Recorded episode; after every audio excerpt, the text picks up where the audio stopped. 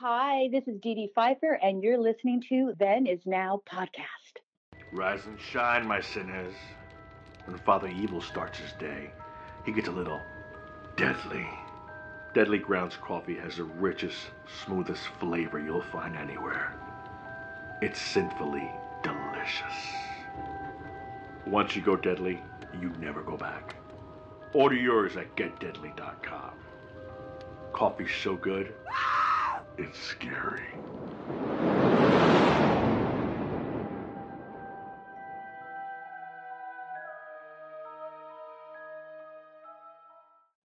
Hi, this is Rigor, host of Then Is Now podcast and The East Meets the West. I just wanted to say thank you to all of our Patreon subscribers. We appreciate your support as we grow the audience for our shows.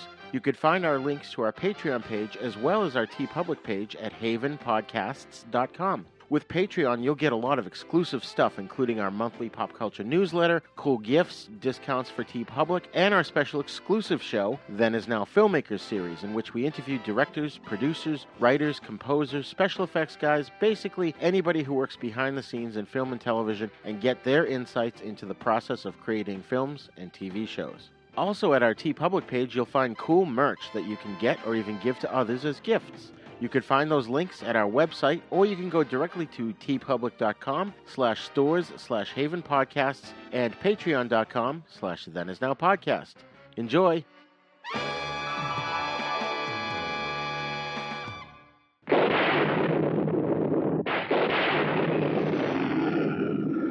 What kind of a sick school is this?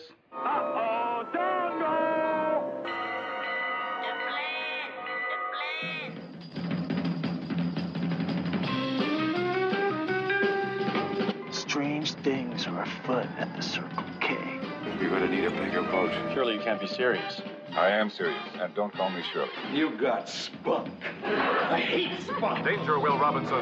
Danger. Oh, righty then. How you doing? Back off, man. I'm a scientist. Don't make me angry. You wouldn't like me when I'm angry. I love the smell of napalm in the morning. What are you people?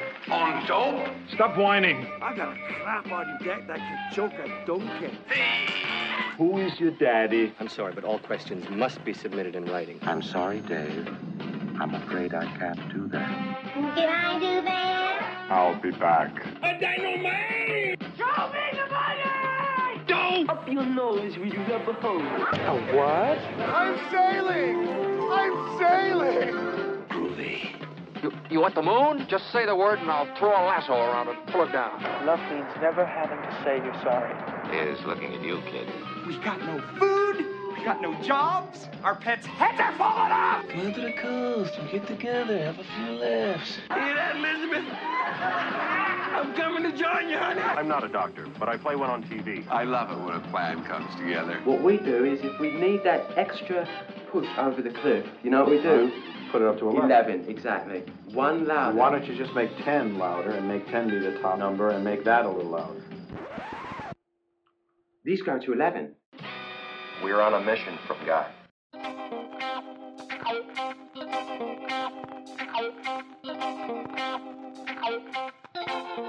Hi, this is Rigor, and this is Then Is Now podcast with my co-host Chris Esper. How's it going today, Chris?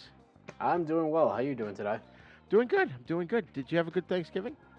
It was nice and quiet, but you know, nice, you know, much needed time with the family, you know, so that's always good. How about yourself? Yeah, yeah, same. It was really low key. Uh, my son and his girlfriend came over for the weekend, and um, we we played a little D and D on Friday night, and then I'm sorry, Saturday night, and then Sunday we went to uh, we took my him and his girlfriend, my wife and I, and my grandson, and we went and saw Ghostbusters Afterlife, and that Oh, was yeah. awesome.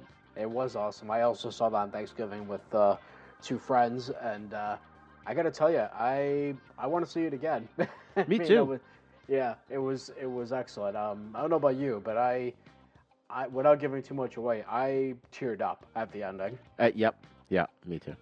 Yeah, I cheered at one Yeah. point towards the end, yeah. and then I definitely had tears in my eyes. My wife looks at me, she's like, "Are you crying?" I'm like, "No, I'm not."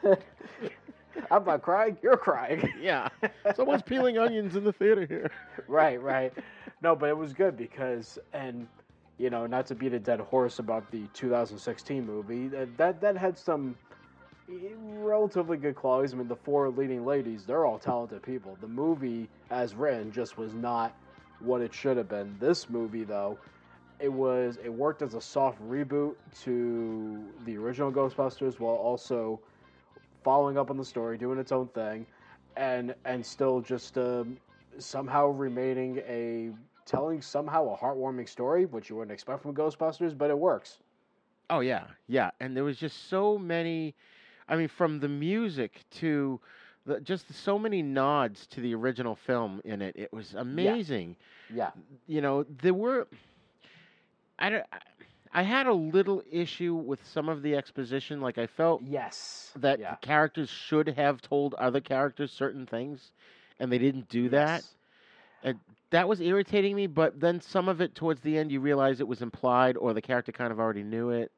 Right. Yeah. Exactly. I also had a problem with.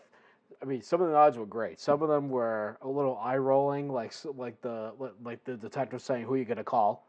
Right. I'm like, right. I'm like, come on, you know, that that's that's not cool. yeah. The, the, um, go ahead.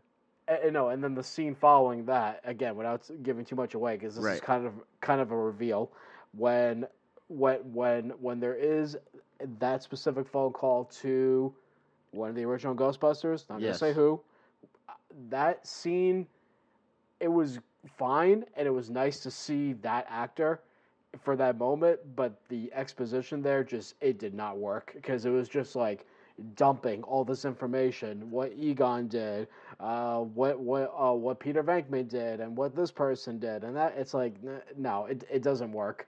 Yeah, yeah. Although when that scene, when the camera first cuts to that scene, Yes, I, right away I knew where they were before I even I- saw who was in there. exactly, and that, you know that was one of the few nods to Ghostbusters 2. yes. And I'm like, I'm like, I'm like, man, I kind of wish this movie ha- gave more nod to Ghostbusters 2 because I like that movie. I mean, I know people are divided on it, but I, I've always liked Part Two. I always thought it was a fun movie. I, yeah, it was, and I rewatched it recently, and actually, I, I mean, I loved it uh, growing up, and then after a while, I kind of started to not like it, and I, I loved Yeah. it again. And this one, you know what this one does that the other one doesn't, is it? It's uh, how do I describe it? From the very opening notes of this one, it starts to sound like the original, and it just puts you in that mood. And the second one didn't do that. That that's very true. Yeah, the second one had a different. Everything about the second one felt different from the. Not so much the tone a little bit, but I think more so the music, even the cinematography had like, uh, it had kind of a different look. I mean, and Yes. this one does. This one does too, but it still retains that more, I don't know, that more grittier New York feel that the original movie had. Uh, that the second one did not have, strangely enough. Yeah, it's almost like the second one. The image was too clean.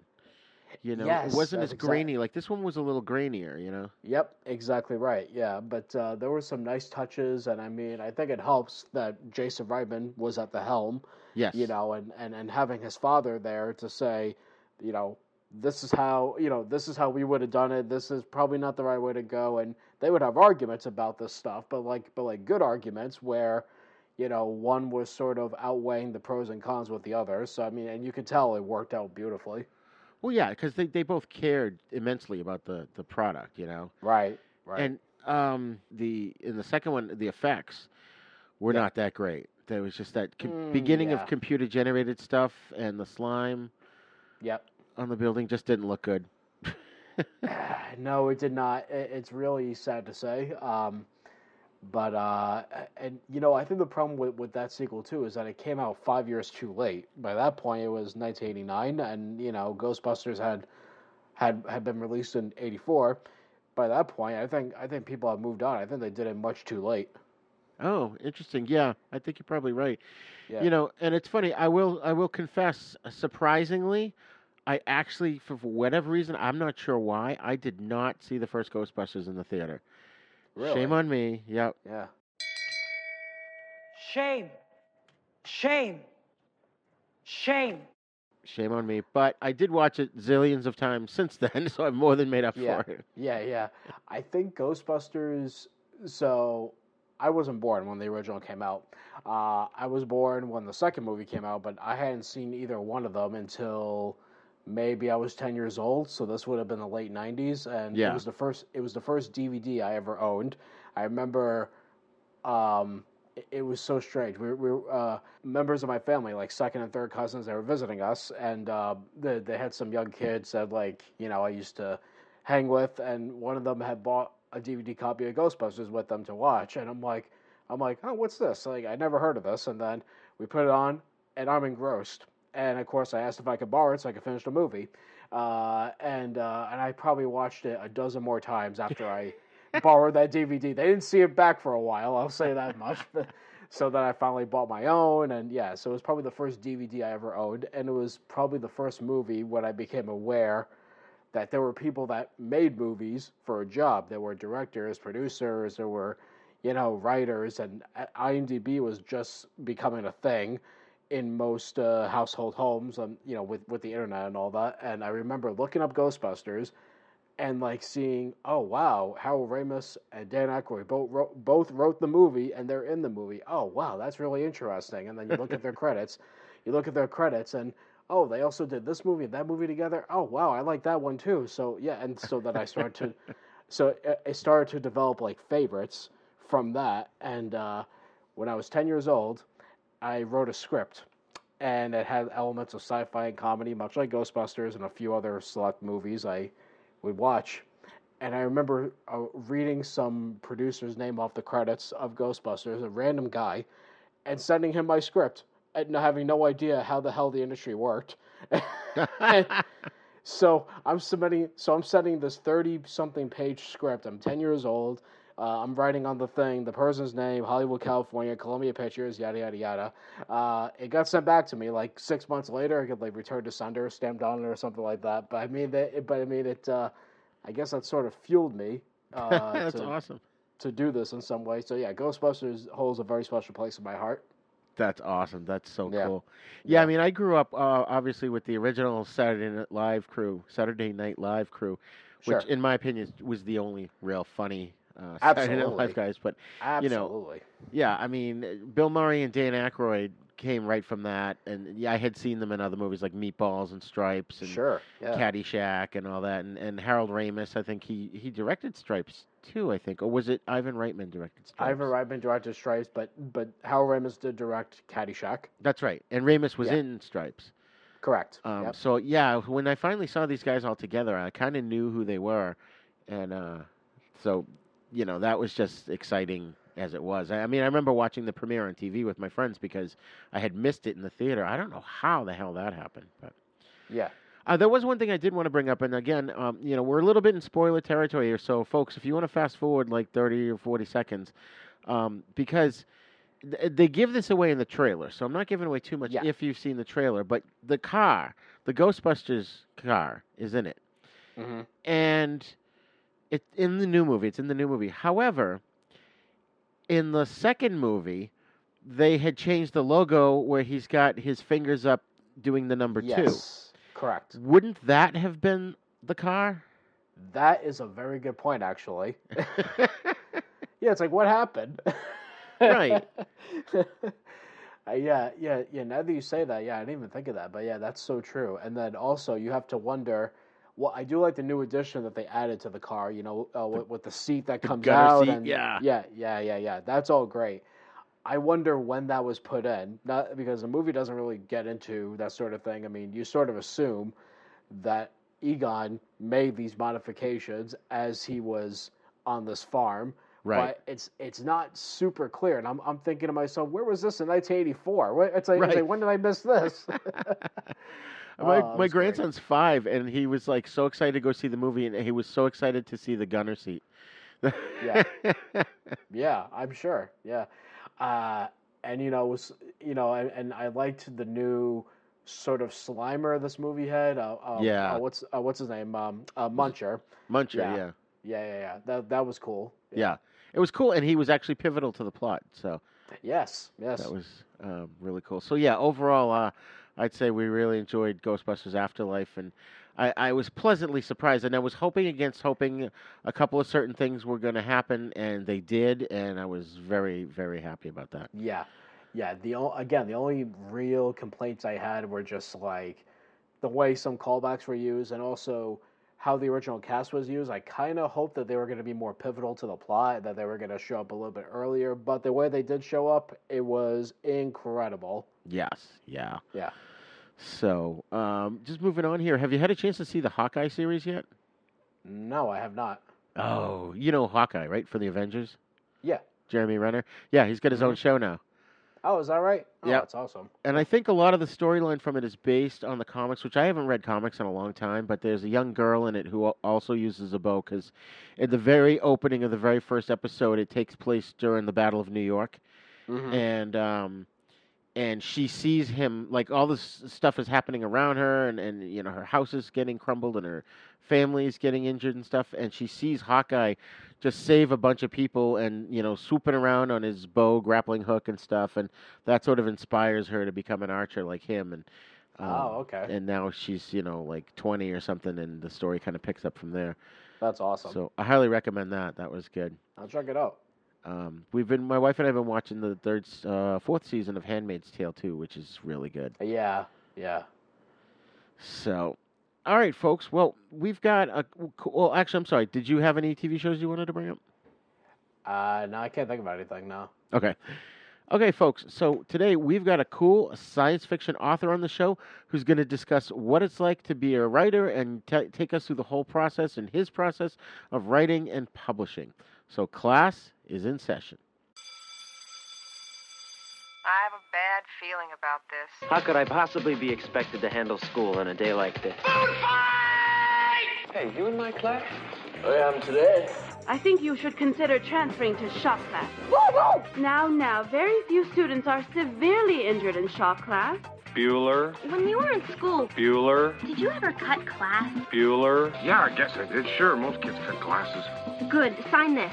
Um, he's sick. I get so lonely when I hear that third attendance bell ring and all my kids are not here. Seven years of college down the drain. Fat, drunk, and stupid is no way to go through life, son. You lack discipline. As long as I'm here, there will be no grades or gold stars or demerits. We're gonna have recess all the time. Woo! Go, play, and have fun now. Okay, folks, we are here with the author of a series of science fiction westerns called Adam and Go, about a spacefaring gunslinger and his daughter and their adventures across the galaxy. Ladies and gentlemen, please welcome to the show Zachary Windrow. Hello, how's it going? Awesome, awesome. Glad to have you here. Um, now, Zach, you and I met at the Rhode Island Comic Con, and you had a booth where you were uh, promoting and selling your books, and that's how we got into contact. Uh, what was your experience at the con like? Ah, it was it was pretty good. It was my first time at the Rhode Island Comic Con. I'd been to a couple others, and um, it was by far the biggest one. Um, I am not 100% sure how it stacks up against previous years. I mean, I kind of got mixed messages on that, but I I had a good time. I met a whole lot of different people, and I think that was one of the things that was really fun about this one is just the variety in in people that were there. I mean, some of the smaller ones I've been to, you kind of see the same, I don't know, same costumes, same type of people, and with this one, it was just across the board. So it was really fun. Awesome, awesome. Yeah, we met a lot of great people there, and um, and you're the first person from there to be on our show. We've met a whole bunch of nice people, so it was fun. I was telling, I think last episode, I was telling Chris. Um, well, first of all, my wife had never ever been to any kind of science fiction or horror convention or comic book convention, and um, she got to meet her teenage crush, C. Thomas Howell, and it was hilarious. It was like they practically had to bring in a shop vac and scoop her off the floor because she could barely utter words to to him. Well, I mean, that's that's. I guess you can you can see how people would be like kind of overwhelmed by that, but I mean, they're just people too, you know. I mean, my Yeah. daughter actually went up and uh, I forget who she was talking to.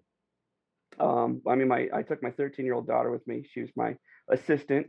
Um, but you know, when time when things were slow, I just told her to go walk around and talk to people, and she ended up talking to a couple a couple people that the that were signing autographs in there that didn't have any lines, and she just kind of you know went up to him and was like, "Hey, What's going on? That's awesome. That's so cool. So, so Zach, how did you get into writing? Well, I mean, I I always say like the cop out answer is, you know, I've been writing my entire life, and I mean that's kind of true. Um, my dad is an English professor, so I mean he has some. he actually pulled out like this memory box of you know stories I had written in like second and third grade. Uh, but realistically, the Adam and Go series, I started writing that uh, about about five years ago. I fell off a roof and broke my back. And was laid up, you know, I was in one of those big uh, brace things where you couldn't move, and I was just stuck on the couch. And I was like, you know what? I'm gonna write a book. Uh, and so I just I propped my laptop up and uh, on my lap, and I I just I wrote the first installment of Adam and Go, which is Genesis. And I mean that realistically took me about ten weeks to write that. Um, I mean I'd written stuff before, but never really gotten any traction anywhere. But with this, I uh, I got that I got it out, and I I actually got it published by a, a smaller press. Um, so the first book was published traditionally, um, and then with the second one, you know, uh, we kind of went our separate ways on some creative differences. Um, but uh, that's I mean that's pretty much how I got into kind of like this full time writing was about five years ago um, and a broken back. wow, wow. I, I assume you're you're okay now. Yeah, yeah. I mean, it was. I mean, luckily, it was a compression fracture. So I mean, it's like the least serious of the broken backs, I guess. I uh, I like flipped off a roof and I landed on my feet, Ooh. and so just the, the impact. I was about uh, about 13, 14 feet, and just the impact of landing on my feet just crushed everything down. Oof! Oh my god. Yeah. Wow. Well, we're glad you're okay and you're here now and you're yes. writing some great books. Thank you, thank you. do you find that, that? Oh, no problem. Do, do you find that writing like does it energize you, or does it exhaust you, or does it come in waves? Uh, it kind of comes in waves. I mean, there there are definitely days where I feel like the story is yeah, kind of at a crossroads, or uh, or maybe a fork in the road is probably a better example. Um, and those days are kind of slow and i'll hit the end of those days and i'm like ah, i don't know if i really you know made the progress i wanted but then you get the days where you're just on a roll and you know you crank out 10 15 pages and it's just flying and you're like i don't want to stop and it's like ah it's time for dinner maybe i should you know and those days you just you, you feel just so energized and like the story is just flowing mm-hmm.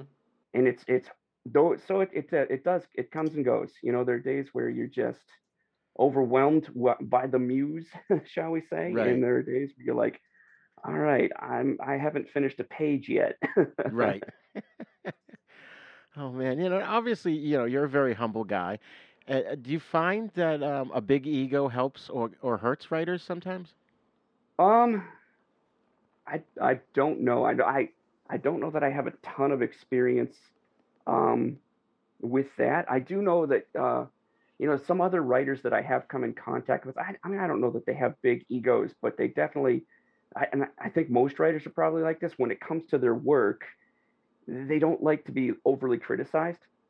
Hmm. So, I mean, I don't know whether that's an ego thing or if it's just a, you know, this is my creation. I don't, I don't want you tinkering with it. You know, I mean, Right. I've never had anybody be like, "You peon, don't don't talk to me." You know. Um, in fact, you know, the a couple of the authors. I mean, I I corresponded a few times with Andy Weir, uh, the guy who wrote The Martian. Oh, okay. Um, and Oh, I wow. just like out of the blue, I was like, you know what? I I'm just gonna email him and just because his email's on his website, and I was like, I'm just gonna email him and just you know say, you know, hey, I'm, I published this book.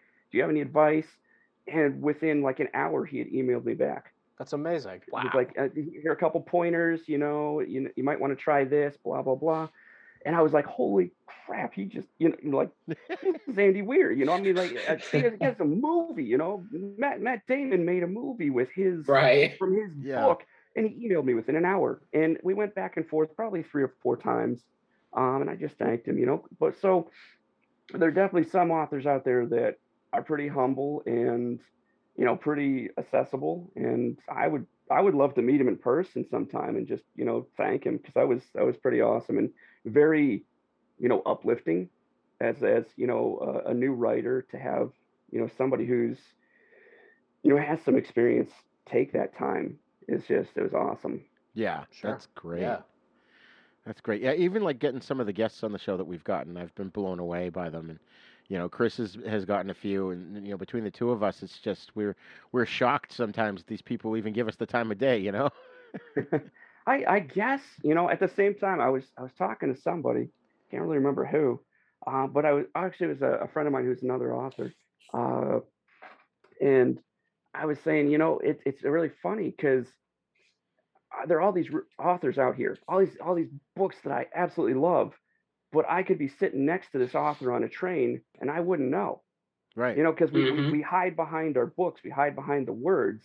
You know, yeah, we might put a picture on the back of our our books, but you know, I I don't think a lot of people know what authors look like. And I mean, maybe that helps authors be humble too, because you know, we're not movie we're not movie stars. We're not like, no, look at me, I'm so pretty. We're like, read my book. Come Yeah. on, please. oh, that's great. What are you some? of- What are some of your favorite authors, and do, are, do you have any that are your inspirations for writing?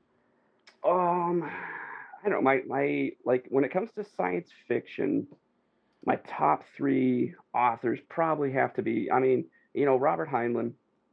I mean, he's classic. You know, I mean, The Moon is a Harsh Mistress, Starship Troopers, Stranger in a Strange Land. You know, that kind of stuff is. It's just it's classic. Um, I I really I I mean I grew up with like Orson Scott Card, Ender's Game, Yeah. uh, and that whole series, and I personally I like the original series better than the newer kid series. Um, but he's probably two. And then I'd have to go with uh, Frank Herbert Oh, yeah. um, with Nice. Dune. And I mean, I, I honestly think that, you know, I mean, aside from seeing Star Wars when I was a kid, I think Dune might have been, you know, the book that really made me fall in love with science fiction. Hmm. And with the movie coming out, I actually went back and reread it. Um, I mean, I think I, I still have the copy that I bought in sixth grade at the you know the book fair at my school, and I read Wow. it then, and I loved it. Um, and I went back just and read it right before I went and saw the movie, and I was just kind of blown away by the writing style and just how kind of different it is from a lot of science fiction. Because there's a lot of sci-fi out there that is very like tech heavy, Yeah. and I mean, I could I could pull out some authors that you know the the focus of the book is the science, which I get. You know, I mean that's that that's hard sci-fi. That some people like that. Like a William Personally, Gibson like the- type. The what? Like a William Gibson author type. Yeah, yeah, or uh, you know, or Kim Stanley Robinson. You Yeah. know, like those kinds that are just like it's it's the science that is the main character, not necessarily the characters. Uh, personally, I like I like characters. You know, I'm I'm very I'm I, I love character driven stuff, and I felt like Frank Herbert he moved so much along with dialogue, whereas a lot of you know older authors really love that you know kind of Tolkien esque just narrative exposition that just goes on forever. And Frank Herbert was like, you know, I'm gonna I'm gonna have my characters talk and tell the story through their words. And it's like, I love it because that make that's what kind of makes it a classic in my mind. That's what makes it kind of eternal. It's like you can read it now, you can read it 20 years ago, you can probably read it 50 years in the future, and we're all human. And dialogue and talking is what is how we interact. So, I mean, that really that might be the book that really kind of made me fall in love with science fiction. Nice, nice. Nice. do you find that uh, you know? I know that writing the end of a story sometimes is the hardest, and um, do you do you figure out your ending, what and and you plot out the whole book as you're doing it, or is it more of a kind of a stream of consciousness as you go? I am I am middle of the road. um, I've talked to a lot of authors who, uh, you know, they're hardcore outliners. I mean, they probably have some, you know, term for it. I know, like the opposite end of the spectrum are the pantsers. Um, uh, the people that just, I mean, and I Stephen King is one of those. He sits down and he just writes whatever comes out. Um, you know, and then there are those who have like the, the hardcore outline and this, I'm going to stick to it. And I'm somewhere in the middle. I always have like kind of an, I have an idea of where I'm going. I have kind of a destination. And I, the way I kind of, you know, describe it would be like, you know, I'm going to San Diego. I know I'm going to get to San Diego, but which way am I going to go? You know, I could, I don't, I'm not tied to one specific route to get there. So, um, like I said, I have like a loose outline. I know pretty much where I'm going to end up. Um, but that evolves. It's constantly evolving as I'm as I'm writing and as I'm getting into the story. Like I said earlier, um, you know, I I had a character get shot in my in my last book, and, or in the one I'm working on right now, and I was like, holy crap! I had not planned for this. What's uh, where am I going? I mean, I thought this character was going to make it all the way through, and now they just got shot. Oh my gosh, you know. And so you kind of have to adapt and overcome, and uh, but in my mind, that that just gives it more realism, you know, because it's it's flowing, it's going with, you know, like you said, with well, what would the characters really do? Just because I say, you know, this is where I want to go in my outline. Well, what do I do if the character's like, no, no, no, that's not what I would do. you, know, you, you, can't, you can't make me do that. So, so I just I try to be, like I said, fluid. I try to be liquid in my writing, and I have, you know, kind of a loose outline, but go where the story leads. That's awesome. That's awesome. Um, I also am a writer, uh, write screenplays and also um, short stories, and um, my process is very much the same uh, in that uh, I know writers are big into outlines, particularly with writing feature films. Uh, there's that whole notion of gotta have an outline, gotta have an outline. I'm kind of the same way. I like to live with the characters and kind of see where it goes. I, I think that's great. Um, having said that, I found that when I publish my first book, that self-published, my first book, that kind of taught me a lot. So, how did publishing your first book change your process of writing? Um, well, I don't know that it changed it a whole lot. I definitely feel like, you know, every time I start a new story, I my my craft gets a little sharper. I have a slightly better idea of, you know, how I want to write it in that, you know, in the more of the process. Um, but the, the outline and the whole letting the story flow, I mean, that just that stays the same for me, Mm-hmm. or at least it has over the past, you know, several books. Um, I, I mean, I, I have have it kind of down to a, system when it comes to you know the number of drafts and stuff like that. Sure. Uh, and that's something that I have learned uh, working through several books is that you know having that system and, and knowing okay my first draft is I'm not going back. I'm just moving forward, moving forward, um, and I'm going to get it on the page. And then the second draft, before I really let anybody see it, I'm going to go back and I'm going to flesh everything out. Right. And so I know that there are Right. scenes that I write that are kind of bare bones because I just I want to. It's, it's I would almost think it's like um maybe in a screenplay or in in acting when you know you do the blocking and you know I okay I know this character's going here and this character's going to do that, and then as you work through that scene a few more times, then you start to flesh it out and you say okay well what's the emotion this character is showing here? And you know how how are they interacting with the other characters? And so I, I I have that down and that grows or has grown but but like I said the the whole outline like I, I I'm sitting here at my desk right now looking at my outline for my current my work in progress book 3 and I know I can flip back to it's on the same pad that you know book 2 is on and book 1 and I can flip back and they look almost identical in the, the outline. And then just the little notes that I jot in to fill out uh, fill out scenes as I'm I'm writing them and I'm like oh or as as I get as I move further on and I'm like oh I need to backtrack and make sure that you know I insert this into scene two so that you know this all makes sense um, but I I don't know if that answers the question Oh, Yeah. sure. Yeah, yeah. Yeah. And it's funny because I had um I was writing a story once a while ago. I was plotting out something. I forget exactly what it was, and I finally I was just having trouble visualizing the story as a whole. So what I did was I took a flip chart, and I literally wrote it out as a timeline in front of me, and I could see where things were going right and where things were going wrong. And I've got arrows going from here to there. No, this should happen first, and that should happen after. You know, and cross this character out. No, he wouldn't go that You know that kind of thing. So I totally understand what you're getting at. It's like, hmm. it's it's it's like it's like almost like you get a skeleton, and then you put the the meat on it, then you put the veins on it, then you put the skin on it. You know, it's you got to kind of literally flesh it out. You know. Exactly. Yeah. Because like first draft, like I said, it's it's it's the bare bones. It's you know going from point A to point B, and does this make sense? Yeah. You know, is is there anything in here that like I read through it and I'm like, oh my gosh, why why did this character go here? That's it, unlike them, or it doesn't make any sense in the the grand scheme of things. And then you can change it, but then my eh, I'm I am the opposite of of those authors that you know they write everything and then they they whittle it down by 10% or 20% it's like i start with like i said the bare bones and then build upon that until i get to you know like 300ish pages for a book Yeah. and it's my first draft usually tends to be you know 200 and then i grow it to 300 by you know the third or fourth draft Nice. Nice. Now, now, Chris and I have a surprise for you in the studio here.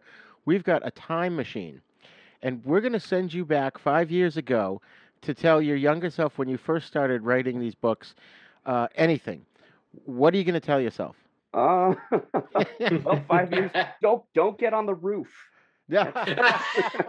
or or I don't know, or at the same time, you know, maybe that's what sparked everything. That's maybe because I mean at the time I was painting and I was paint I was probably putting in I don't know 30 to 30 40 50 hours a week, not leaving a whole lot of time for writing, and I've always loved writing. It's been kind of my outlet, but it was always just kind of a hobby on the side. And then, you know, so maybe maybe I tell myself make sure you get on the roof. I don't I don't know. I I mean because I think that's what set it off. You know, having that Sure. you know that block of time, that eight, I think it was eight weeks. It was either eight or ten weeks where I just I couldn't do anything. I literally laid on the couch and could not do anything. I mean, I yeah, it was a pain. wow. Yeah. Wow. So, do you have a favorite novel that you feel is underappreciated by readers? Um, I don't. I mean, a favorite novel that I've read. Yes. I would honestly probably go with Starship Troopers by Heinlein. I feel like that. I I, I love that book, but I feel like, well, I feel like the movie kind of gave people a bad taste. I feel like it was Right. so different from. I mean, I, personally, I enjoyed the movie. I thought it was fun. Oh, yeah. I thought it was just you know, it's just it was a fun you know bug smashing you know sci-fi movie. You know, I didn't expect too too much from it, but then when I went back and read the novel, I realized that it was a whole lot deeper and there was like way more to it. And I feel like it's probably like out of all of Heinlein's works or a whole lot of them, you know, it's probably the most underappreciated and probably because of that movie. People just think, you know, oh, Starship Troopers, and they think, what is it, Casper Van Dien? And Yes, uh, yep. you know, like, Mhm. they think the movie and they're like, oh no. it's like, but no, the, the the book was actually pretty deep and there was a lot a lot going on in it. And so I would say for me, that's probably you know the first one that comes to mind. I could probably come up with some other you know smaller authors that you know are kind of gems that are just overlooked because they're you know it's a small author and people haven't heard of them. But I would honestly have to go dig on my shelf. Yeah. Yeah. oh man, is there a difficulty when you're writing characters of the opposite sex? Do you have any issue with that at all? I don't, not that I've noticed, and I, I think, I think maybe, maybe less because I don't try to like really put myself in their shoes so much as I try to capture what I see people of the opposite sex doing and saying and how they act. You know, I, I try to, you know, look at my wife and my kids, and one of the things I love to do, um, although in this day and age, people probably think it's creepy, but I love going to get coffee and just sitting and, and watching People watching watch. people. Yeah. yeah, Yeah. people watch watch how they interact. How are they talking? You know, this couple is having a fight. What is she doing? What is she, what is he doing? How are they? You know, what's their posture and stuff like that. And so I, I don't necessarily, like I said, I don't necessarily try to like put myself into their shoes so much as capture what I'm seeing. And I mean that that's probably easier to do with Adam and Gokes. The main character is a guy, Yeah. and granted, it's all third person. I don't do a whole lot of, in fact, I don't. There's very little internal monologue, if any at all.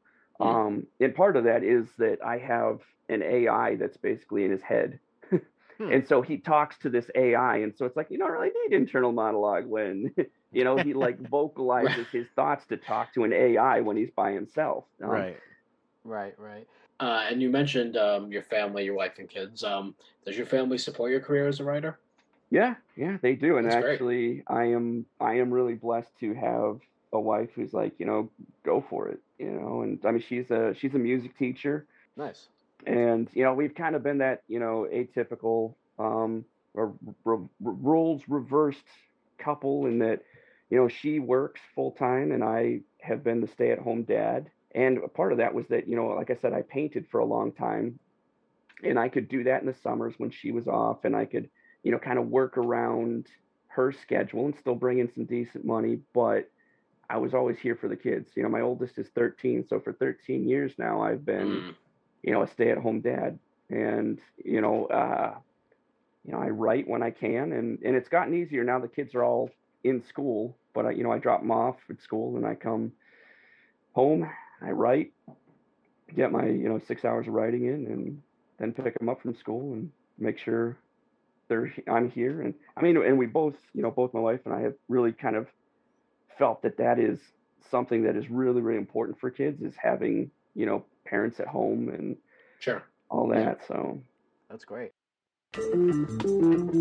Hello, this is Rod Barnett. I'm the host of The Bloody Pit, the podcast that examines films from across the decades. On The Bloody Pit, we have several ongoing series of shows within the show focused on specific things in genre cinema that I and my co hosts find fascinating. There's a long running series focused on Italian maestro Antonio Margheriti's films from the 1960s all the way up through 1990. There's an on again, off again series focused on 1970s science fiction films. There's an in depth look at the Western movies that William Castle made before he struck out on his own and became the horror auteur that we know and love.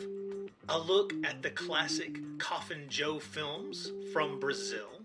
And our long term project to look at every Universal horror film made in the 1940s. That's a long project, people. It's going to take us a long time. Sprinkled in amongst those are various other episodes focused on other stranger areas of cinema, like uh, Lucio Fulci, Dario Argento, and even some obscure British crime films from time to time. So join me and my rotating crew of co hosts as we examine the stranger side of cinema through an exploitation lens. Except when we don't? Yeah, you never really know exactly what to expect on the Bloody Pit. So join me for the Bloody Pit.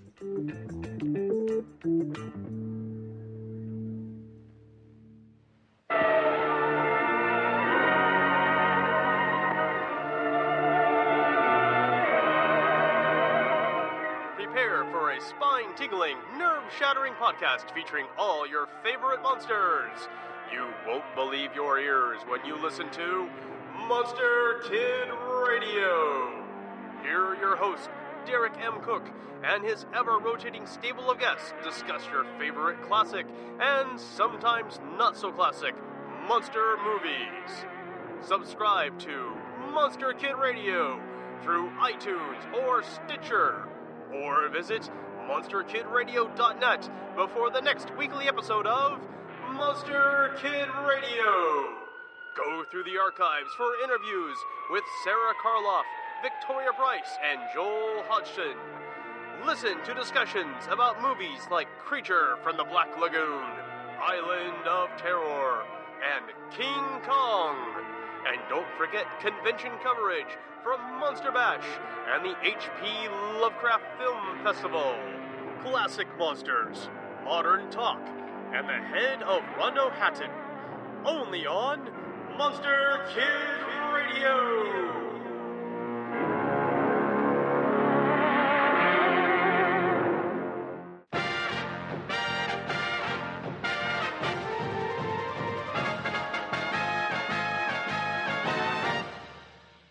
Shark Bites, Shark Bites Podcast. It's the greatest show in history. From the Dorkening Network, hosted by a nerd who's named Patsy. From movie reviews to tips on surviving the coronavirus, Shark Bites has it all.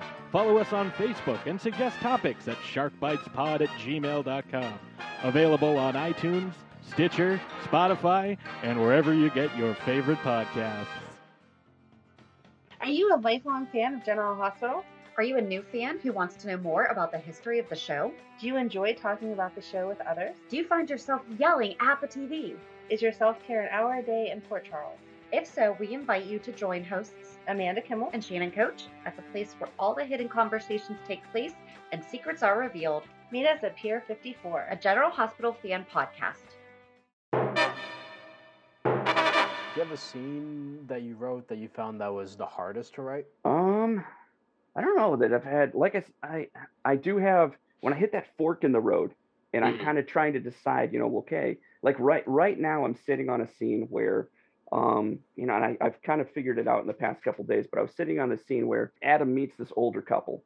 Um, they're probably, you know, 50s, late 50s, early 60s. And the guys, the, it's, it's a typical farm family. And I was sitting there and I was like, I don't want to keep going because I feel like this, I need action right now but he's met this older couple. So is he going to get in this gunfight with an old couple? And I was like, that doesn't really make sense. But like, well, but what if they're more than just an old couple? I don't know. What if they're after? I don't know. And so like I do, I'm not going to say I like have trouble. Like I, I like I don't really get writer's block, but I do get this kind of like, okay, I've got two very viable, you know, storylines and I could go, but whichever way I go, it's going to change the outcome. And so I do I it, I take my time with those, you know, and it's like I'm not going to say that they're hard, but I take my time because I want to get it right.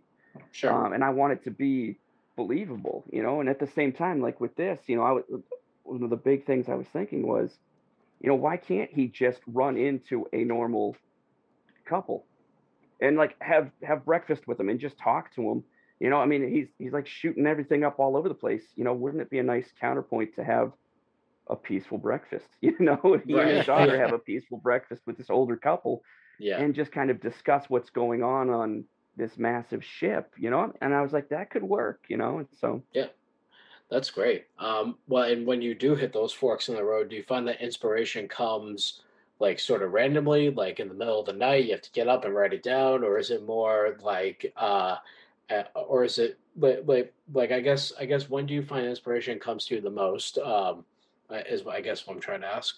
um i would say like when i'm in a story the shower when I'm I'm standing in the shower and I'm just kind of you know zoning out, and that's where when I'm working on a story, that's where I will just kind of you know let my brain go and see where you know kind of go down different storylines. No, I do have uh, what I call my dream journal, and my wife Yeah. refuses to read it. She read the first couple pages and she was like, "Oh my gosh!" Um, but that's the that is the like a journal that I keep beside my bed where uh, you know I'll have crazy dreams and I'll jump up in the middle of the night and I'll write something down and yeah you know actually most of my short stories have come from just really bizarre dreams that I've had and um so the the random stories dreams you know when I'm working on a story showers That's cool. And and to that point, you know, it makes me think of sometimes like in the past when I was writing something, I always found it hard to just sit there by myself as if I'm writing in a vacuum and there were times where I would have to bounce things ideas off of people to to sort of get that particular scene or whatever going. Have you ever had to do that? Um, I I do with my dad sometimes. Um, because like I said, he's a retired. Well, he's retired now, but he's a was an English professor. He has his uh, PhD in creative writing from NYU, and um, so I will I'll call him up and be like, Dad, this is what I'm looking at. What do you think? And and he usually he's very good at um, not forcing anything, but just kind of like presenting options and letting me work through stuff and just kind of listening. And I mean, that's probably from, you know, 35 plus years of working with, you know, students writing and trying to help them figure themselves out. Um, and the other thing I do is I pretty regularly have, you know, coffee with friends and stuff. And like I said, I go down to the coffee shop and whatnot and, and just talk. And, you know, it, it might not even be necessarily talking about what I'm working on right now. Right. But it is amazing to me how just talking and you know kind of it, how sometimes that will spark a thought in my head that I didn't see coming. And you know, we can be talking about you know the Pats, or we can be talking about um, COVID or whatever, you know, and, and or politics or just you know the weather for crying out loud. And if you if you talk about the right thing at the right time, for me, it it can spark just a little thought, and I'll you know jot something down on a napkin or you know or you know put it in my phone and come back to it later. And I mean, just conversation for me really helps creativity flow. Yeah. Yeah. Yeah. That's awesome. I wanted to jump back. Uh, you had mentioned inner monologue before and how the character of Adam doesn't necessarily have one in the traditional sense because of the AI in his head. And you'd also mentioned Dune, so I wanted to just quickly pick your brain. I haven't seen the new Dune film yet, but I did see the original, uh, the David Lynch version. And in that movie, be- because, you know, in a novel, you get into the characters' heads all the time. But Mhm. to translate that to, to to translate that to the screen is very difficult. But I felt that David Lynch did it in a great way, where you kind of heard their mo- inner monologue as a whisper. Wh- what did you think of that choice? Well, to be completely honest, I have not seen that movie in decades. um, like I, I, it, it's on my list. Like I had wanted to go back and rewatch it before I saw the new one, and then I just never got around to it. Um, the clips I've seen, because I did watch, I, uh, you know, some like YouTube comparisons of the new and the old, and I feel like it's like one of those things where you know how like sometimes things just don't age super well Yeah. Yeah. and it's it's like you know and, and and like like with movies and stuff where you'll watch it and uh, you you watched it as a kid and you're like oh my gosh this was the most amazing thing and then now with all the cg and everything else you go back and you watch it and you're like oh my gosh that's so clunky i feel like things have been streamlined more and so like when the david lynch one came out in comparison to you know contemporary stuff it worked um and you know with the inner monologues in the book i feel like it worked. I feel like people today are you know much more instant gratification and so to have a long internal monologue or or overdubbed monologue to that they that they they could i don't remember if they picked it up directly from the book or not but i feel like people today are like oh my gosh he's talking for you know two minutes i can't take this. I need some action you know and so i feel like it might be the kind of thing that it worked a little better back then and then today it's not not quite as it, it feels a little clunky now. Um but you know it's it's also that was part of the book you know i mean the internal monologue the the internal thought process was was part of it you know and so it's like how do you translate that into onto the screen but do it in a way in in smaller snippets so that you know people are not overwhelmed by it Right.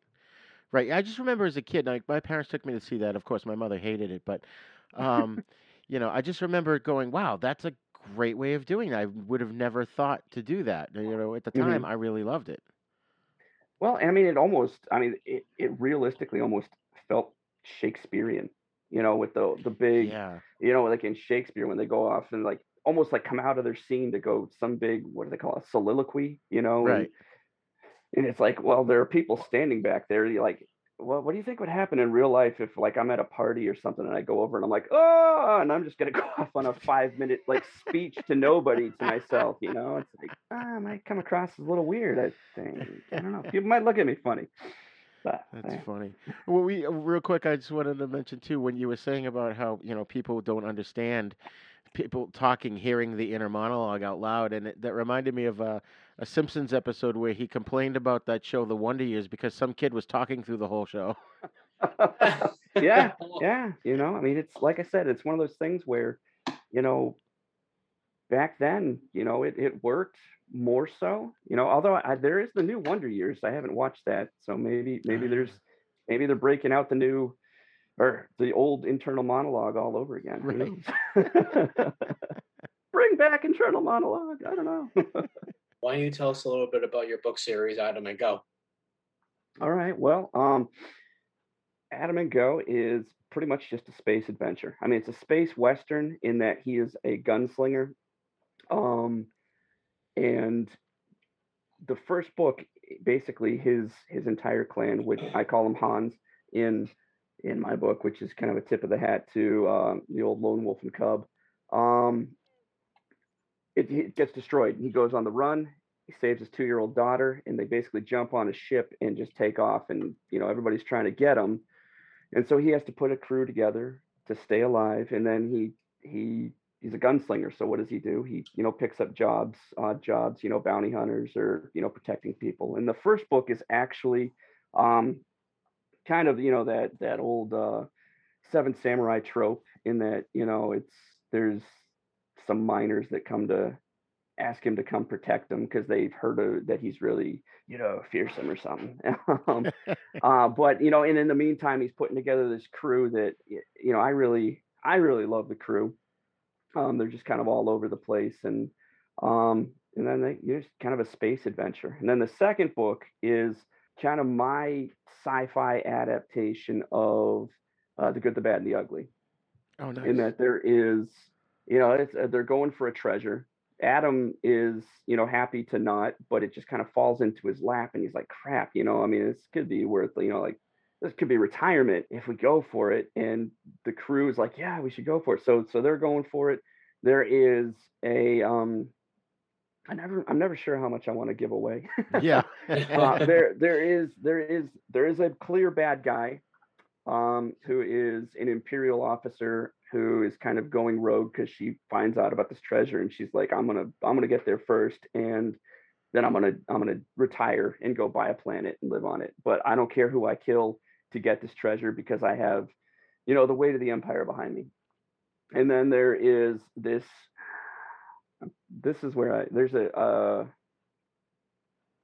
disgraced kind of spy, shall we say, who um is a really I think a really fun character. She was really fun to write.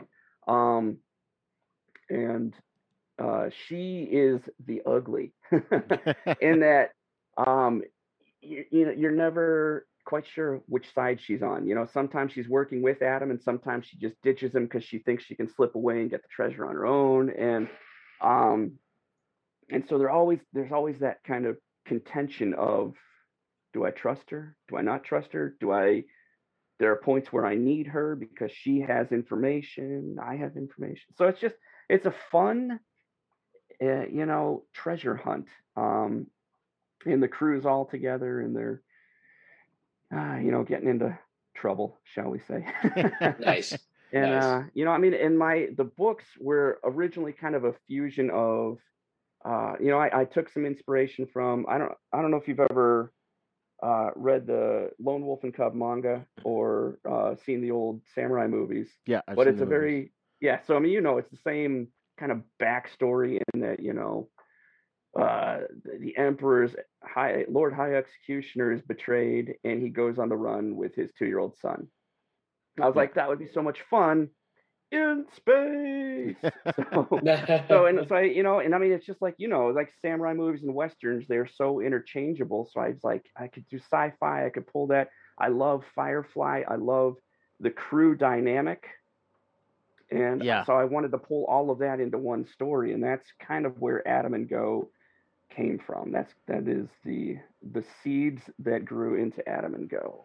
That's nice. awesome. That's awesome. Yeah, th- we have another show that we do. I, I do it with a, another co-host called The East Meets the West, and we discuss Shaw Brothers films and spaghetti westerns, and we'll do one of each in every episode. And we found so many amazing uh, similarities and parallels between the kung fu films from from the Shaw Brothers and the spaghetti westerns, and you see a lot of that, eh, like in The Mandalorian, for example. Mm-hmm. There's elements of both. Well, yeah, like I was saying, they are they are very interchangeable because they they tend to focus on the lone warrior. You know, be that a gunslinger or a samurai or uh, you know a kung fu master. You know, they they tends to focus on that. And the number, I mean, you're absolutely right. The the number of movies that are basically mirror images of each other, one with a you know a cowboy and one with you know an Asian warrior, are it's like pretty much like everything is there. You know, I mean, and I mean even beyond that, you know, it it because now it's starting to travel over into you know the sci-fi genre, and that's where you get you know the space western. And what's interesting about the space western is that it's a much bigger genre than people really think, Right. and it's the kind of thing where um, I, people watch stuff not even realizing it because you're absolutely right. The, the Mandalorian. I mean, it's it's the lone gunslinger. Uh, realistically, Star Wars is a space western because, I mean, how much of it's set on the frontier? How much of how much how many how many times are they you know flying clunky breaking down spaceships you know or, Yeah, or right, you know right. and I mean, how many times did the did they have to punch something in in the the Millennium Falcon to get it to work? You know, but it's just it, it goes back further than that. You know, um, I was reading. Where was I reading? I don't even remember. Um, but they were comparing. Uh, was it Wagon Train? I think it was. It was an old Western Yeah. TV show Yep. to Battlestar Galactica. Oh yeah. Like those Ah. two are they're, they're they're you know, and it's like that's like they they they overlap so much, and people don't even realize it because they're just like, oh look, spaceships. It's something completely different, and it's like, but Well, and it's funny Is that it you, really? you brought that up because I have them those in my notes as well. Because um, when Gene Roddenberry was developing Star Trek, the network told him they wanted Wagon Train in space, Mhm. but he didn't really deliver that. He g- gave them, you know, uh, cowboys on the frontier, but he didn't quite give them Wagon Train. But I hadn't even considered that Battlestar Galactica is more of a parallel to Wagon Train than than Star Trek, far more.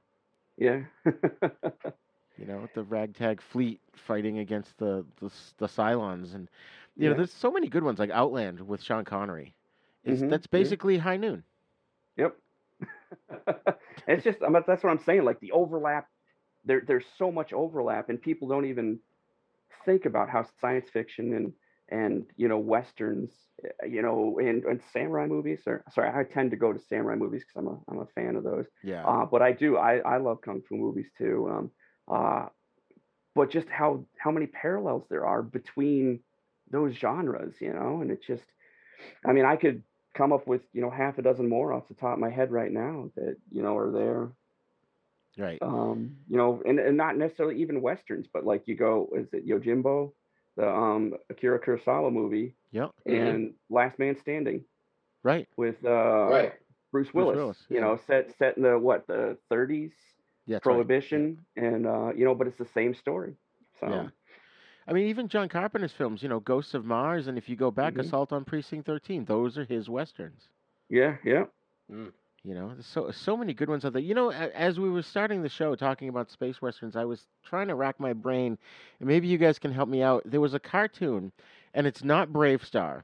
I remember BraveStarr, but there was a cartoon probably in the late 80s, early 90s. It was done, it was an American show, I believe, but it was done with Japanese animators. So it was at that point where, like with real Ghostbusters, the American animation was starting to get much better and more realistic and less cartoony. And it was just this space western, and it was about these cowboys. Do you guys remember that at all? Is it Saber Rider? Maybe. I, I remember now. One of the was- characters was Shane Gooseman. Um, I don't remember. Ah, I just remember Hmm. because I was like Saber Rider was like the same kind of time period as like Thundercats and Silverhawks and all that. Um, and it was like you're saying much more, um, kind of there was much more of an like uh, an anime kind of characteristic to the the animation. Right. I'm, I'm Um, looking at that now. No, that's definitely um, Japanese Saber Rider. That's not the Yeah. one. Um, Saber Okay. Rider and the Star Sheriffs, but it was Yeah. very similar. because there Uh, was uh, there was Outlaw Star, but I'm pretty sure that was anime. Um, Hmm. trying to think. Uh, I don't know. Oh, uh, Galaxy Rangers. That's what it was. Okay, all right. I'd have to look that up. That's not ringing a bell, but yeah. If you look at, I just remember really enjoying that. And there's, you know, the, I just remember this one character, Shane. He's, um, I don't know, this guy's, he's walking away from this bad guy, and the guy goes, "I didn't catch your name," and he goes, "I didn't throw it." That's so Clint Eastwood right there. yeah, yeah, exactly. Um, I wish I looked it up ahead of time. I apologize. I didn't off the top of my head. Shame on me. I have to turn in my nerd card now. Shame. Shame. Shame. So, So, uh, so do you, um, so do you, or have you self-published? Uh, yeah, book two is well, actually, book one was self-published when I first did it, and then I was picked up by uh, a smaller independent publishing company, and then book two, which is uh, Trinity, is uh, self-published again. It's back with Amazon. Nice. So you know, I mean, it's it's. I don't have the the pull of the big publishing companies, but you know, I I think I put out a pretty solid book, pretty solid story. Um, I have yet to have anybody like read it and be like, "This is garbage. This is very poorly written." Blah, blah, blah. you know, I mean, it, it it definitely helps that, like I I I'll go back to my dad again. You know, my dad always reads everything, everything I write. I I run it through him, so it's you know I've got a an in family you know kind of storyboard editor. So yeah, and your books have all five star ratings on Amazon right now, so that's really awesome. Yeah, yeah. I and uh, the, the best part about that is that yeah, I know some of those people, but about half of them I don't. That's great. so you know, getting getting five star ratings from people you don't know is honestly worth more than you know the ones you do. So how did you go about that when you when you first were you know got the idea of writing a book? Did you write it first and then try to figure out how to publish it, or were you kind of working on that simultaneously? Uh, I I told I wrote it first, got it all you know three drafts in, and then started shopping around for an agent, and never had any luck with that. And I even went to a couple, a couple of the big publishing companies will have like open submissions, and I tried that and didn't didn't have any any luck. So I was like, you know what? I'm not just gonna sit on it and you know hope that you know ten years down the line I'm gonna find somebody. And so I just I, I looked into self-publishing and realized that Amazon, their Kindle Direct Publishing, is super user-friendly. It is. You know, and I mean, I, I, a couple people actually at the Rhode Island Comic Con asked me about, you know, how do you, how do you get self-published? How do you do that? And I was like, dude, check out Kindle Direct Publishing because it's, you know, they they streamline everything and they make it super easy.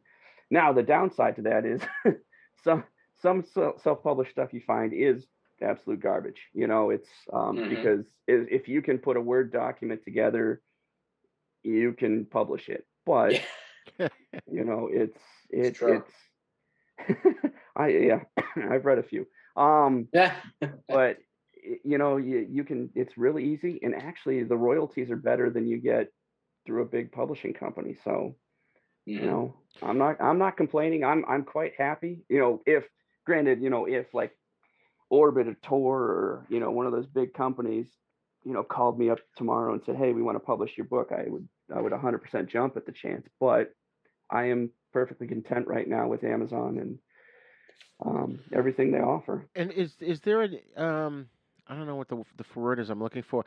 I know that it's it's really easy to publish through if it's just a digital copy, but you have physical copies of the book. Is that a little bit more difficult to do through Amazon?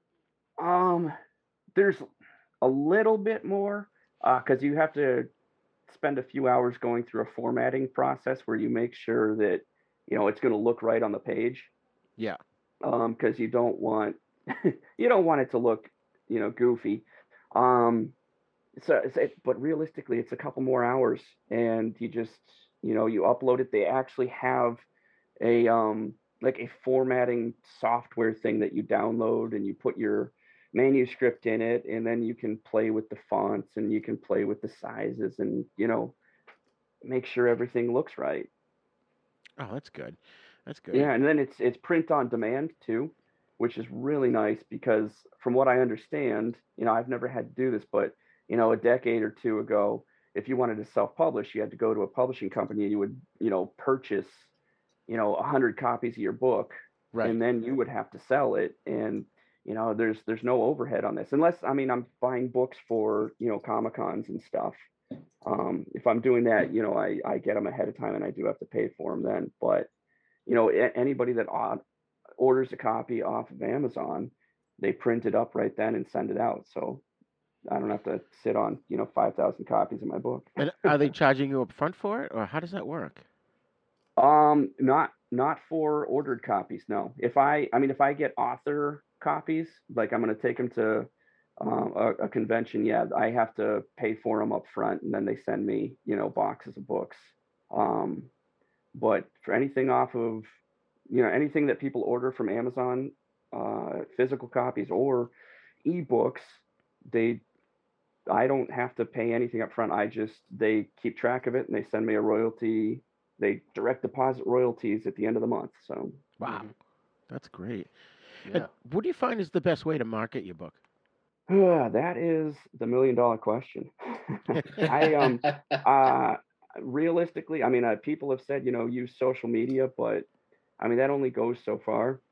Um, personally, I think the best way to market my book and get it in the hands of people that would otherwise never even consider it is the conventions. I mean, honestly, because I'm I'm selling, you know, 20, 30 plus copies and I'm getting to talk to people. And the other nice thing about it is, you know, I'll talk to people and the num- my, my sales always kind of bump up at the week week or two after because people have seen me, they've talked to me, they might not have bought my book at the convention, but they go home, they look me up online. I have a website, you know, and they they go through that and they read some of my stuff, and you know, sometimes they order my book. So, um, I mean, I know Amazon does advertising stuff, but I haven't seen a ton of success from that, so I don't I don't know. But then again, I am not a huge huge uh, you know self-published author so Right. I, I i mean i i mean i say that like because i know that there are you know self-published authors on amazon that have you know 25 books. And you have 25 books available you're just gonna you know it's like throwing a bigger net out there. You're you're bound to catch more people's attention with more more merchandise um, Right. than just two books. So right. you know i'm working towards that i'm trying. Nice. Yeah, that's great. Well, as I mentioned too, it, um, I've I've had some experience with self-publishing two very small books, and I always found the most difficult thing has been the marketing part. Uh, would you say that is the most difficult, or is there something else that you find more difficult than that when it comes to self-publishing? Nope. Oh, you're absolutely right. It's the marketing. Because Oh yeah, it's, I mean, how do you get your book in front of, you know, people who otherwise would not see it?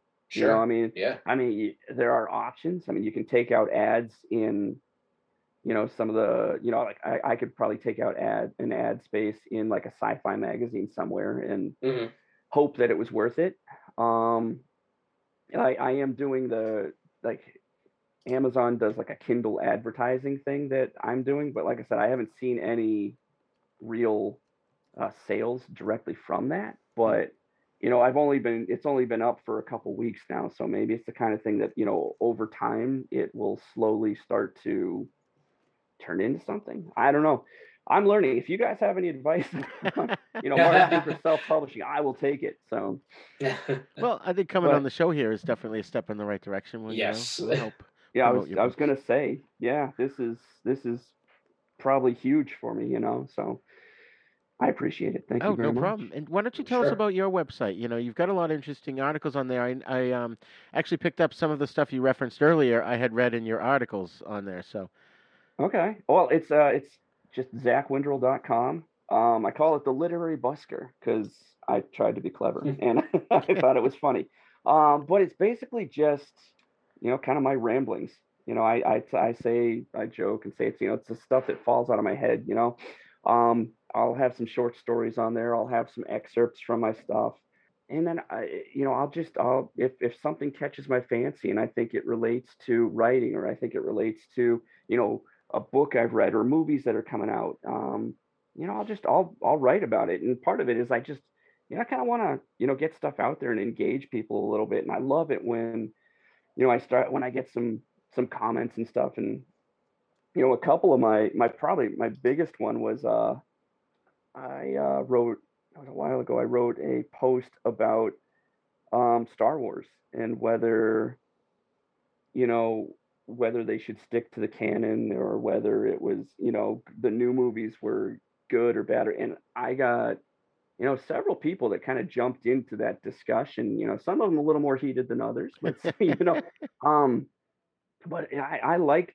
doing that. I like it when we can engage in discussion and, and talk about stuff. And so, you know, like I said, my ramblings, musings, whatever you want to call them, are just kind of my thoughts on, you know, stuff like that, especially in the sci-fi world, but you know, in the world in general, usually related to entertainment. I don't think that I, you know, deviate too too much from that. You know, I don't want to get into politics and junk like that because I've never, you know, I politics. I've never understood, you know, artists, authors, you know, movie stars, whatever, who get into politics or start talking a lot about politics because it's like, dude, you're marketing yourself. Right. Uh, yeah. Yeah. And whatever you say, you are instantly going to alienate half the people out there. Exactly. No matter which side you're on. So true. It's like why? I, so I, I, it's like I'll talk politics with my friends, you know, over coffee. But you know, it's like I don't want to put stuff out there because you know what's mine is mine, and I'd rather just write stories and talk about stories, and you know, I'd rather entertain people. I would rather have people, you know, enjoy their time with me than you know than not you know and the and realistically from a marketing standpoint i i you know would hate to say something that you know a potential buyer of my book who might like my book but they're like oh he said this i'm not reading that ah, yeah so Mm. i just don't get it it just boggles Oh, yeah. my mind Yeah. It's it's I there was someone who said it perfectly once. He goes, you know, don't tell me how to how to vote. You, you pretend for a living. You know, he's talking about an actor. You know. Yeah, you know, it's but and, and like like I said, they're they're entitled to everybody's entitled to their opinions and whatnot. You know, do your thing, but you know, hey, uh, with movie movie stars and stuff, it's like just keep acting because I enjoy your movies. But then you start spouting stuff off, and I'm like, oh man, you Yeah. ruined it. yeah, I agree. Are there any other types of stories kicking around your head that you hope to write that may not be space westerns? Well, um, I don't know. I tend to lean towards science fiction. It just it's it tends to be what comes out. Um, mainly because I feel like with sci-fi you just have more freedom than any other genre. Um, you know, it's like I can you can and, and any genre can fit into science fiction if you wanted to. You know, it's like you can write a science fiction romance if you want, or a science fiction mystery or whatever. But you know, if you're writing uh, a 19 what 20s noir detective novel and all of a sudden they have you know a blaster you're like what the no no no you ruined it you know so but with sci-fi i have the freedom to go wherever i want and um i i mean i do have i have a couple short stories that are you know just kind of general fiction. I have um some short stories that are kind of like zombie apocalypse. Um you know i'm not i'm not crazy into horror mainly because i kind of lack the ability to write scary stuff. I've I've tried a couple times, and like I have a buddy who's like big time into horror movies and stuff, and I I let him read it, and he's like, no, no, that's- no. I was like, okay, I'm burying that. You know, that's that's going in the archives. I'm not gonna I'm not gonna try that. So you know, it's just just not my thing. I know I know where my weaknesses are, and uh, uh, you know, but at the same time, I will write whatever kind of comes out of my head. So you know, I'm not gonna pigeonhole myself and say I will only write science fiction. Um, you know, because like I, I like I said, I wrote I, I've written some you know kind of just general fiction, gen gen fiction. I don't know what you call it. Um, like a you know, just about you know, a what? A drama. I, I guess kind of like a short story, just about you know, kind of a, a kid growing up, you know, and facing some some tough stuff at home, and I, I wrote that, and you know, that's definitely not science fiction. It's you Mhm. know, it's about a kid who you know has an abusive father, and you know, he's sitting on the beach trying to decide, what am I doing? You know, am I going to stay here and let him, you know, continue this? Am I going to do something else with my life? And and that was that was the story. You know, it was, it was flash fiction, so it was only like three pages long, but it was definitely not science fiction. So it's in there somewhere, I guess. Um, do you um, what sorts of movies and TV shows do you watch? Um, well, I am pretty open when it comes to movies.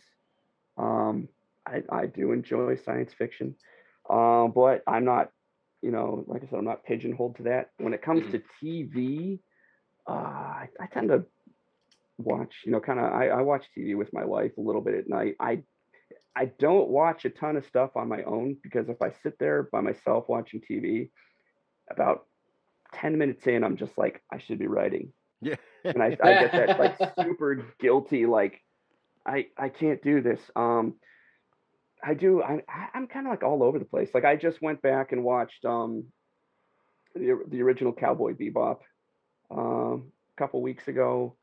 Um, you know, so I, I like anime. I like uh I like movies in general. I grew up with my my parents.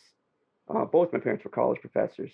My mom was a drama professor, um, and she would that they would like my parents would team teach a what was it, like a film appreciation class every every year, and so like a lot of they went and saw a ton of movies. So I would I would go with them. Yeah, growing up, we would go see probably two movies a weekend just because they stayed on top of everything and we watch everything from you know foreign films to you know actions to comedy everything out there you know we we watch and so i don't really have anything that i'm okay you guys are probably going to be mad at me but the one thing that i'm really not crazy about is i'm not crazy about like really gory horror movies Oh, we're not mad at you.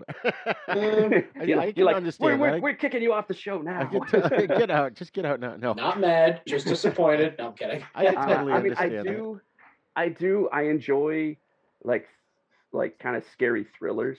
I enjoy kind of suspenseful things. I've just never been huge into the like over the top gore. I think is what it is.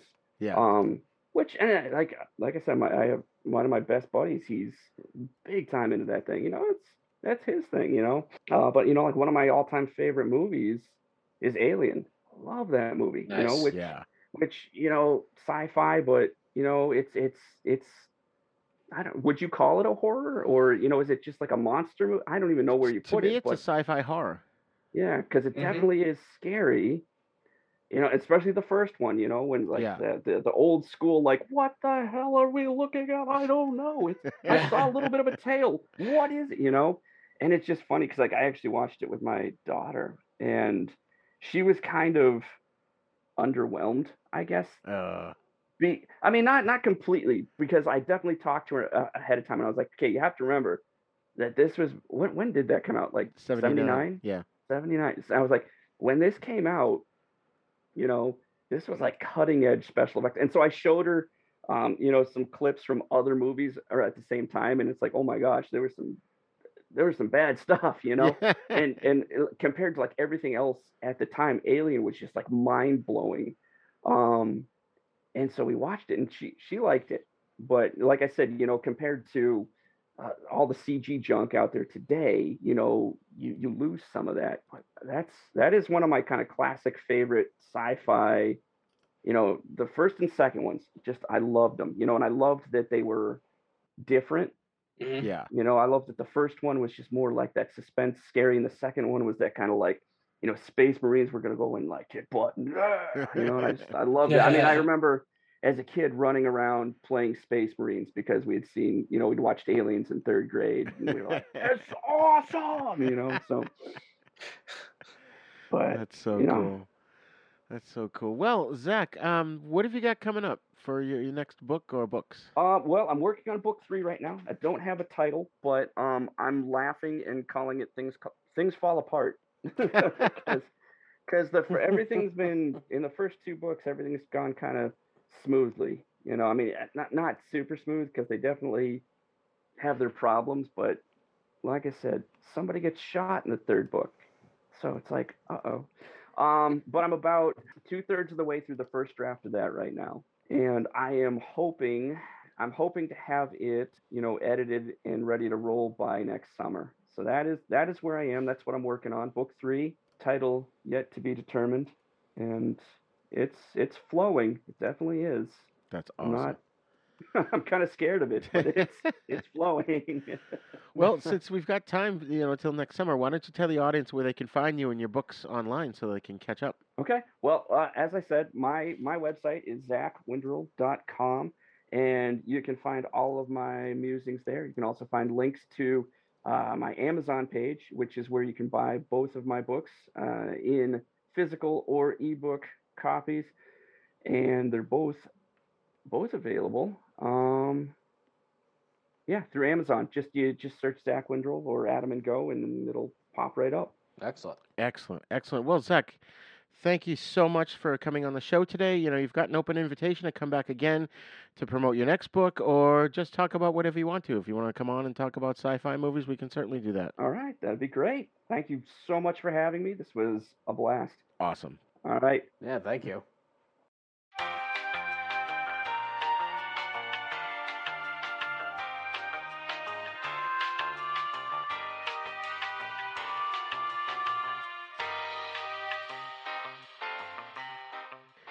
So that was great, huh? He's a nice guy. He is a nice guy, and I really enjoyed hearing his process. I mean, I know often we often talk, we've often talked to composers and directors and uh, uh, screenwriters, but it was nice hearing from someone of a different medium discuss their process. And uh, it sounds like he has he has found something that really works well for him, and I'm I'm glad to see that. Yeah, yeah. I, I agree too, and I, I, I felt bad. I didn't get a chance to read his books yet. I have them. I just got them the other day, so it was kind of too late. But I'm, I am definitely Yeah. going to read them, and I recommend that the listeners uh, check him out. We'll have all his um, links in the show notes, and uh, support this independent author who's who's doing well. You know, it's Yeah. we want to see more of these kind of things out there. So, more power. Absolutely. Yeah. Okay, folks, thanks for joining us today for our awesome interview with Zachary Windrell. You can send your feedback to thenisnow42 at gmail.com. You can also join in the conversation at our Facebook Then Is Now podcast group. That Is Now Podcast is a proud member of the Dorkening Podcast Network, so be sure to check out the other great shows there at thedorkening.com. And you can find me at storiesmotion.com. I'm also on Facebook, Twitter, and Instagram at Stories in Motion. You can also visit our website at havenpodcast.com where you'll find our sister show, The East Meets the West, in which we discuss Shaw Brothers films and spaghetti western movies. And while you're there, click on the Patreon and TeePublic links and get some exclusive stuff. That's right. That's right. And Then Is Now is also on YouTube. So please visit youtube.com slash user slash Uncle Death One to get the latest videos as well as other fun videos. And please subscribe to our YouTube page and be sure to hit that little bell there and share the video versions of our podcast with your friends to get them to subscribe as well. Don't forget to go wherever you download your podcast from and leave us a great review so that more listeners can find us. You can find us on all the podcasting apps, especially the big three iTunes, Spotify, and Stitcher. Class dismissed.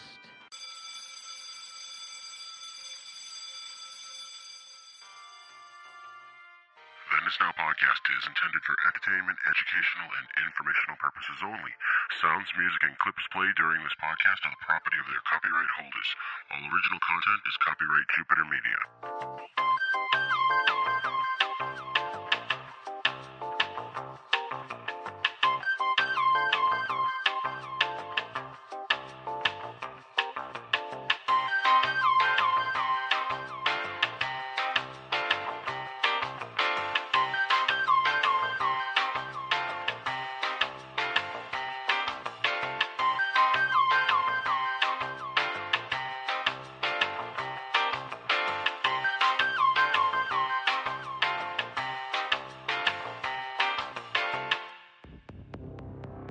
Shows like the one you just heard, check out the Dorkening Podcast Network at thedorkening.com.